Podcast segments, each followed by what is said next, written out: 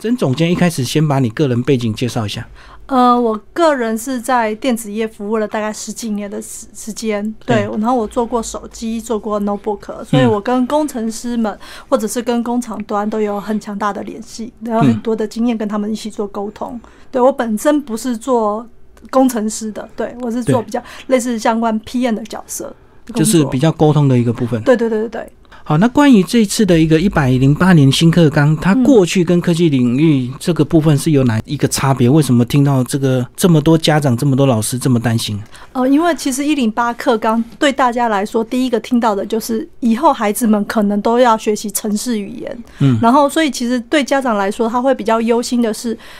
呃，在我们那个年代是大家都要学习英文，然后现在这个年代大家听到的都是说，哎，我们应该要让小孩子学习城市，因为现在大家都在使用三 C 产品，然后跟这些三 C 产品都有一些密切不可分割的关系。可是其实我们自己在科技业界，我们都知道，其实一只手机或者是一个电脑，它的完成其实它上后面需要上百个人，不是每一个人都要会写程式，可是你大概要懂得那些运算思维的逻辑，你要。比较好跟大家一起沟通，一起去成就一项产品的产生。嗯，对，所以我们就觉得这个东西没有像外界想象的那么可怕，所以我们就想说，用一些生活的经验来跟大家分享，为什么我们会需要学习科技，为什么我们需要去把呃城市设计或者是运算思维这些东西到底是什么，然后让大家清楚的明了。对，所以简单讲，只要我懂得一些基本的概念，我容易。跟人家沟通就好了，这个就是这个目的嘛，对对，并不是你要真的会去写城市设计。对，而且其实我们有发现哦，自因为我们自己也是家长，所以我们会发现现在小孩子很懒得去思考，嗯，所以才会有很多的懒人包，人家帮你整理好的东西，甚至他们在课堂在学习的时候，他们就希望老师能够直接画重点，让他们知道要考什么就好了，他们不会去想要太知道背后的原因或者是那时空背景的关系，所以其实这个是不是很好的一件事情？对，因为如果一直不去思考的话，其实你要去搞懂这个科技，或者是要去搞懂大家生活上的事情，你其实会比较困难一点点。不思考的话，你就很容易被骗，就对。因为人家整理出有偏差的懒人包，你就照单全收。没错，对。嗯嗯。那接下来跟我们讲这次的一个科技呃领域的一个课纲有哪些新的重点？呃，我觉得最大的一个重点是，其实。呃，一零八课纲里面，它把整个资讯科技里面包含了生活应用部分跟资讯科技放在一起，然后就是以前所谓的资讯课跟公益课都结合在一起的。那生活科技里面，其实它就包含了一些希望孩子们到最后是可以去。呃，成就 AI 人工智慧等等的东西，所以他们在做的公益课可能不像我们以前我小时候大家的公益课，可能就是要做一个书柜啊，或者什么。现在可能就多了一些马达，多了一些板子，让人家可以去利用城市，然后让它去运作，让它去动。对，这个我觉得是比较大的不同。嗯嗯，对。就加了很多现代的元素，就对，是一样的工艺课，可是可能加了电子的东西。对对对对对对对对。哼哼哼，哎，接下来跟我们讲一下这本书的一个呃章节架构。哦，其实啊，我们在我们这些家长当初在想说成立这写这本书的时候啊，我们。不知道该从何下笔，怎么写，所以我们就把教育部颁布的课纲拿出来看，仔细的研究过，仔细的研究过。然后，其实对于我们来说，我们并不是教育背景的人，然后刚开始看到那个课纲，我们也看不懂那个课纲是什么。没错。所以呢，可我们就用我们会的东西，我们就把它弄成一个像心智图。所以在这本书的最后面，你可以看到有一个课程地图的地方的拉页。其实对我们来说，我们以我们。因为毕竟我们是科技业的，我们本来是想说它就像是一个鱼骨图，一个心智图，没错，把里面的一些元素，然后分门别类的把它放上去，然后从这里面我们去截取中截取出来说哪一些东西是教育部希望给孩子的重点是什么。所以其实可以看到，譬如说演算法，譬如说系统平台，譬如说城市设计，这些东西都是在这个课纲里面会有的东西。所以我们就利用了这样子的。呃，资讯那个心智图里面，然后把他们的章节，我们觉得比较重要的，再把它拿出来，然后跟大家一起讨论，然后想办法利用比较生活上的语言，去让大家知道这些东西到底在干嘛，没有那么可怕。嗯嗯，对。其实我本身也不是教育背景，可是我看完这本书之后，其实大略上很多内容还是看得懂。嗯。对希望对。对我们就是希望让普罗大众都看得懂因为真的歌讲到这个城市语言大家就觉得哇好恐怖这样对对对对对对对对因为它其实真的是一个概念一个逻辑的思维而已。所以这样子等于是你们这本书的阅读对象就是家长嘛。对是希望是家长对而且我们会希望是其实很多教育的时候是需要家长去带动孩子引发孩子的兴趣的因为毕竟家长跟小孩子的时间是比较久的，也比较清楚的了解到孩子他的兴趣在哪里，希望在哪里。我们不希望一零八课纲去教养出来一堆小孩只能做工程师，嗯嗯因为不是只有工程师才是一个职业，其实各行各业都需要这些运算思维。然后其实每一个人都会用到演算法，只是看我们用在哪里，怎么样去用而已。嗯对，好，那接下来我们就把这些章节跟我们的听众朋友介绍一下。一开始就讲到科技远比我们想象的发达，就是其实很多的运用其实都已经在实现了，对不对？，对对。嗯然后其实有很多的东西一直都有，只是我们如何把它发扬光大。嗯，对，就像手机这些东西，其实二十年前一定有手机了。那为什么现在的手机跟二十年前的手机有什么样不同的差别？就是我们利用我们的一些生活上的一些。你觉得你在哪里使用不方便，一定会去想要去改进、改善改善，嗯对，然后所以就会研发出更多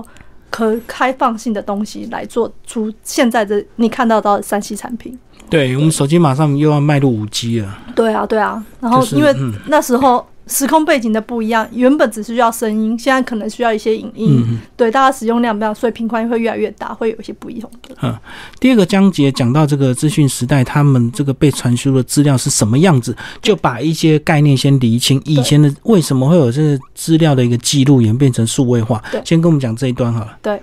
呃，这一段其实最主要是要跟大家解释一下说当初譬如说结绳记事，对，到后来的有文字，然后到现在有了文字之后，刚开始大家可能都是黑白手机，然后或者是像以前都是那种我们叫 clamshell 的，就是开合的机，到现在是智慧型手机，对它所需要的资讯的储存量，或者是资讯的。那些 IC 设里面的东西要储存的方式，可能都会有一些些的不同，包括像现在面板里面有触控式面板、电容式的面板，也都不一样。所以我们只是在大概跟大家解释一下整个时空的背景。其实我们的脉络是希望能够让大家知道环境不一样了，接下来我们哪些东西其实一直在改变。那可能在改变的时候，我们会没有感觉，嗯嗯，可是你再回头去想想，十几二十年前，我小时候可能是一个黑金刚的，像水壶的那种手机。那现在大家的手机，以前曾经有一度是超级无敌小的，面板没有那么大，因为那时候不是智慧型手机。那随着智慧型手机，大家的手机开始又开始变得越来越大，因为要看得清楚，因为要比较看得对，对对对对，所以所有的需求不一样。那时代在演变，世界在演变，我们的东西一直在演变。那我们要怎么样去应应这些演变？其实有一些东西，我们大概可以清楚的知道，知道时空背景之后，我们才知道接下来我们要怎么样去创新的开发嗯会比较好。好，第三个章节讲到城市设计大解密啊，这个就是嗯讲到这个城市语言。对那以后的小朋友是不是真的就要学所谓的城市设计啊？我觉得不到需要全部都要会城市设计，可是你要有一点点概念，城市设计是怎么来的，你要怎么样去拆解？因为现在的小孩啊，尤其是现在在学生，他们应该都是属于呃网络原住民的时代了。他们一出生可能就一定有这些三 C 产品，所以小孩子他可能不会翻书，可他就已经开始会划手机了。那你要怎么样让他知道这个东西是怎么来的？其实以前我们小时候可能会知道如何要拆解跟顺序，比方说妈妈叫你要写写功课好了，我们可能知道要去联络部拿了联络部，然后看哪一条开始写。可是现在小孩子可能就是啊要写功课了，就对着对着荧幕对着电脑大喊说：“哎，我要写功课。”嗯，可是电脑其实会知道要到哪里去吗？不知道知道，嗯你还是要去拆解那个步骤。你可能要到哪一个档案里面去选择档案，然后去把那个档案打开，开始去做你的。可是小孩子可能完全没有这个拆解的概念，其实你就没有办法去写程式语言了。嗯对，所以我们觉得这个其实就是跟那个运算思维是有关系的东西。我们觉得应该大家要先了解运算思维，你才知道后面这些东西是怎么样去形成的。尤其是城市设计的东西其实是越来越简单的。从以前最古老，大家用 C 语言，现在有一些 Python，其实他们都已经把语法、把一些功能都已经把它折叠化，变很简单，模组化就模组化。就直接叫出来就用。对对对对对对对。可是如果你完全不知道怎么样去拆解，你就没有办法去做出那个模组啊。所以懂这个概念比你直接会去执行这个城市设计更重要，就是。是没错。嗯嗯，所以这个也整理了这个我们坊间常常听到的一些资讯工程师常在用的一个城市语言，这样子。对对对对对对。等也是一个概念性的介绍，也不会介绍的太深，所以听众朋友如果拿这本书也不用太紧张，说我没有资讯背景，我不可能看得懂。对嗯，好，下一个章节讲到这个扑克牌教我演算法，哇，嗯这个就是呃讲电脑的一些归纳整理的一个能力哦。对，其实啊，我们大家都有归纳整理的能力，我们不知道那个叫做演算法，嗯一般人可能不知道。那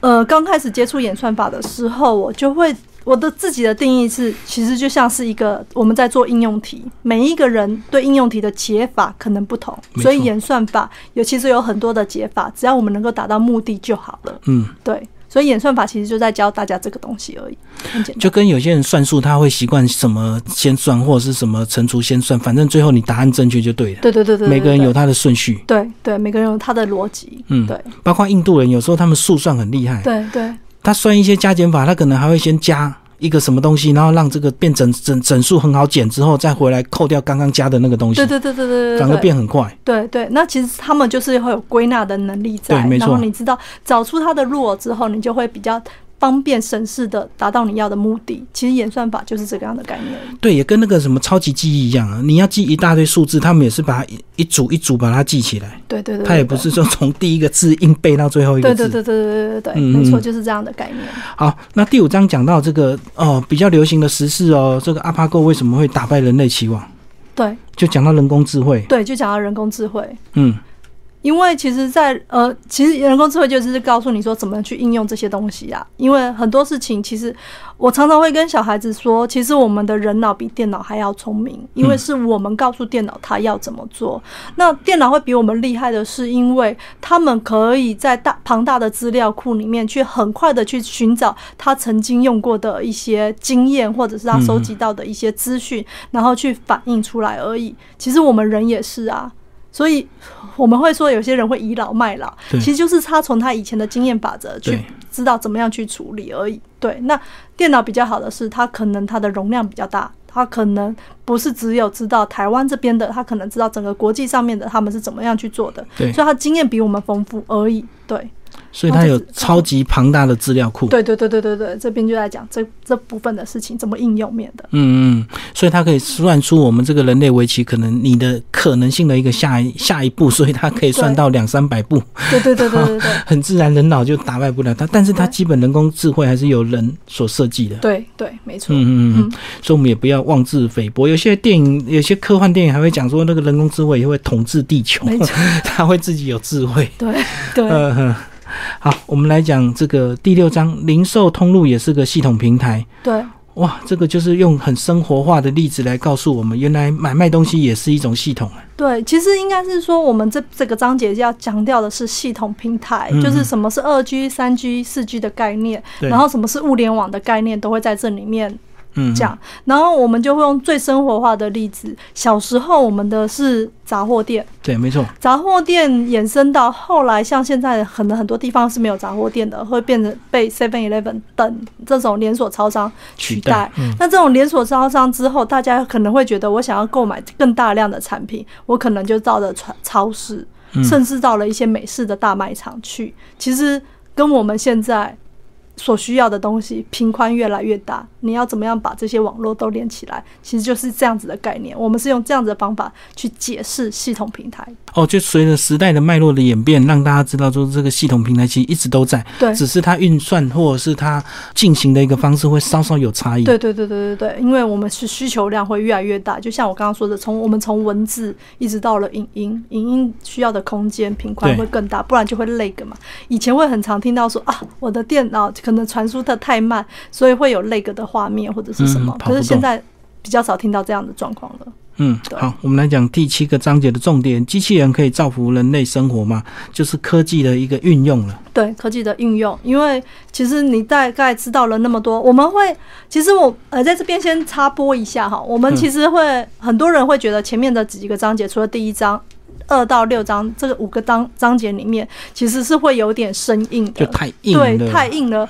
而且不知道怎么样。所以其实我们都会鼓励大家说，你可以看第一个章节之后，你从第十章开始往后倒回来看，嗯，因为后面的东西其实是包括比较应用面的东西，包括说教教我们呃有一些网络上面要注意的东西，包括你真假的教那个新闻你要怎么样去区分，对，然后包括你东西要怎么样去运用。然后，其实这后面的章节是我们平常生活中很常碰到的，所以你大概知道说哦要注意哪些。因为你对这些东西有兴趣了，你再回过头来去看什么是资讯，什么是平台，什么是演算法，这样会对大家来说会比较简单一点。所以顺序可以稍微颠倒一下。对对对对对，我们不见得一定要每一章这样子看。对，就是你可以先享受开车的乐趣，再回头来翻汽车是怎么制造。对对对对对对对对，没错没错。所以你从第一章看完之后，你就可以跳后面的一些运用，都是。比较生活化的例子，对对对对对对对。然后二到六就是所谓的细节的部分，对对，会比较一些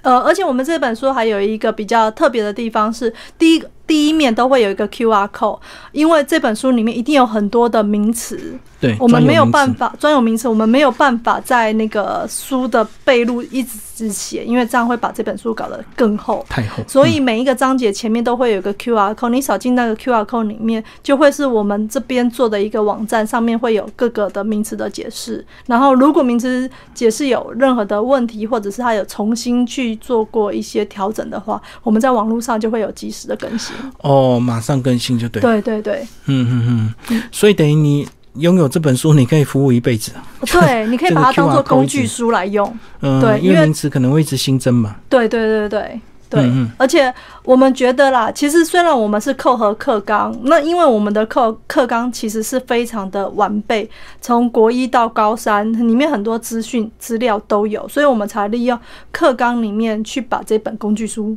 做出来。对，那其实包含的应该这五年应该都是够用的。对对对，等于是从小孩从国中到高中这段时间绰绰有余。对对对对，没错。好，那我们刚刚要为大家介绍，就是所谓的资讯的一个具体的应用，包括第七、第八都是有点类似的一个部分，就是可以造福人群，或者是利用资讯科技怎么样来创造丰富美好的一个生活。对，因为包括的社群媒体等等的东西，我们在这里面都有讲到。其实不要害怕让孩子用网络，包括 IG 或者是。Line 等等的，脸书等等的东西，其实我们应该要教孩子的是怎么样去控制它，而不是被它控制。对，掌握它，绝对不要被掌握。就对对对对对。好，那下一个章节第九个讲到数位公民与社会，就讲到可能家长会比较敏感的字眼，就讲到霸凌。对哦，包括网络霸凌也是一种霸凌哦。对对对，因为其实很多人觉得他就躲在键盘后面，大家看不到他就可以乱讲话，可是其实。不是这样的，你的 IP 其实是可以让人家被找到的。嗯嗯，对，你可以，所以其实我们都要谨言慎行。我常教我小孩说：“人在做，天在看呐。”其实你很多事情，你对自己说话都需要负责，你不可以去霸凌人家。因为我觉得最重要的就是要懂得尊重。你不管是在现实生活或者是虚拟的生活里面，都需要去尊重别人。因为每一则留言可能背后都是一个真实的人所以你不能够因为他的留言你看了不高兴，你就任意的去给人家批判或者是批评这样。对对对对对。嗯嗯，其实现在也有很多新闻，其实最后这些网络霸凌最后都找得出人。对对，其实都找得出来的。好，然后第十章讲到沟通不止对人，还要对机器人。哇，这个标题有点耸动。为什么我们沟通还要面对机器人啊？就像我刚刚用那个写功课的来讲。我们对机器人的沟通，其实你需要一步一步有顺序的，你不能够像对人一样跳来跳去。其实，所以对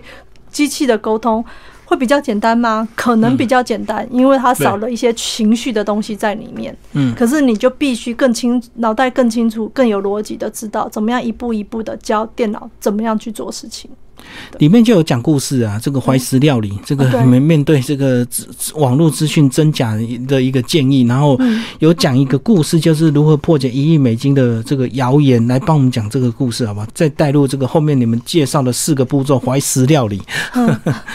呃，其实这个故事就在讲说，有人说酸性体质的人比较容易得癌症，嗯，然后甚至他也开始有一堆的偏方。其实，在现在的生活上面，我们也很常会听到某一些民间的疗书方法或什么。对，那我们呃，我们因为我们大家就想到有一个东西，其实有四个步骤，其实你需要去对任何一则新闻，如果你有疑惑的话，我们都可以。第一个，我们要先怀疑这个新闻的正确性，或者这个故事的正确性。怀，所以我们有一个怀石料理，怀就是怀疑，实就是去实验它。其实，在不危害我们的人身的安全的状况下，其实我们可以做一些的实验，去做一些验证，看你的怀疑是对的还是错的。怀石料理的这个料的部分呢，就是资料，就是我们做了实验之后，其实我们可以大量的去收集一些资料。现在大家都会知道说要去 Google 啊，要去，没错。百度那边去收集很多很多的资料，其实或者是我们就可以去查一些文献，去查一些资料，去证实你的怀疑，还有你的实验到底真正确性的真假，怀石料理，然后再去根根据这些理论，你去把这些迷失来打破，其实是非常非常重要的一件事情。对，这四个字简单易记，然后又把这个从一开始我们一定要凡事带着怀疑的心态，不要看到网络资讯。他讲什么你就以为什么都是真的，而且，呃，以这样的一个例子，真的很多癌症可能他们本来应该好好的正常的一个治疗，因为误信偏方或者是吃了什么高单价的一个什么仙仙丹妙药，反而这个让自己的病情更严重。对对对，嗯，好。然后最后一个章节就讲到十年后的未来，你们也讲了这个未来我们该怎么办，然后我们下一步我们人类会怎么样？嗯，其实啊，对我们来说，嗯。我们真的不知道未来会发生什么事情。可是，如果我们把我们的基本功做好，就是如果我们都可以有效的去思考一些问题，然后知道一些呃怎么样去用逻辑的方式去思考，而不会是被人云亦云的去带走。那其实我们有很多的事情，我们可以再想办法的去做一些改善，然后就会把我们现在现在所有的东西。去做一些改善，去做发扬光大，那相信我们未来十年其实会更好的。嗯，好，这本书的最后有一个这个简单易懂的，有点像我们的鱼骨图啊，城市设计师都必备的，叫做呃一百零八年科技课纲课程地图。来，这个请特别帮我们介绍这个简单易懂的一个科技地图。其实这个科技地图啊，本来我们是叫做心智图，嗯，是后来我们去跟出版社谈的时候，我们给出版社看我们是怎么发想，他们就非常惊艳，说这个在学校叫做课程地图。其实老师教法不同，对教法不同。其实老师们常常都会用利用这样子的课程地图，帮孩子们去。编辑他们要教的内容跟方法，这里面其实呢，很呃，最大部分的就是告诉人家说什么是学习表现跟学习内容。我们是用课纲里面的那个语法来说，所谓的学习表现跟学习内容，学习内容是我们要学习的东西是什么？在这里面，其实你就可以看得到，说我们最主要的要学习演算法、系统、平台、资料分析处理。所以其实我们前面的章节都是对应这样子的课纲，而且是因为每一个年级可能都有，它从浅的开始一直到深的这边来讲，所以这边在年级里面都会有把它注明上去。然后这右边的话就是学习表现，学习表现也就是你可能可以出来的成果。譬如说到了高中，你可以把东西，因为我们已经把资讯的东西学得很好，系统平台学得很好，A I O 的东西学得很好，所以你可能可以制作出一个 A I 的人工智能的东西。嗯，在这边就是属于你的。呃，学习表现。就应用的部分，对应用的部分，表现就是你可以表现出来的东西，内容是你要学习的东西，所以主要的很长，大概这样子两列东西，里面包括了国一到高三这六年里面所有的东西都在这里面。哦，所以我们就先看左边的这个学习，再看右边的表现，就对。对对对对对，嗯，因为其实右边的表现不太可能在国一的时候就马上给你表现，因为你才刚开始刚开始入门，对，所以它的东西会比较少一点。到了高中的时候，大家可以选修你会什么东西，因为就像我刚刚一开始讲的，不是每一个人都要会城市语言，嗯，因为。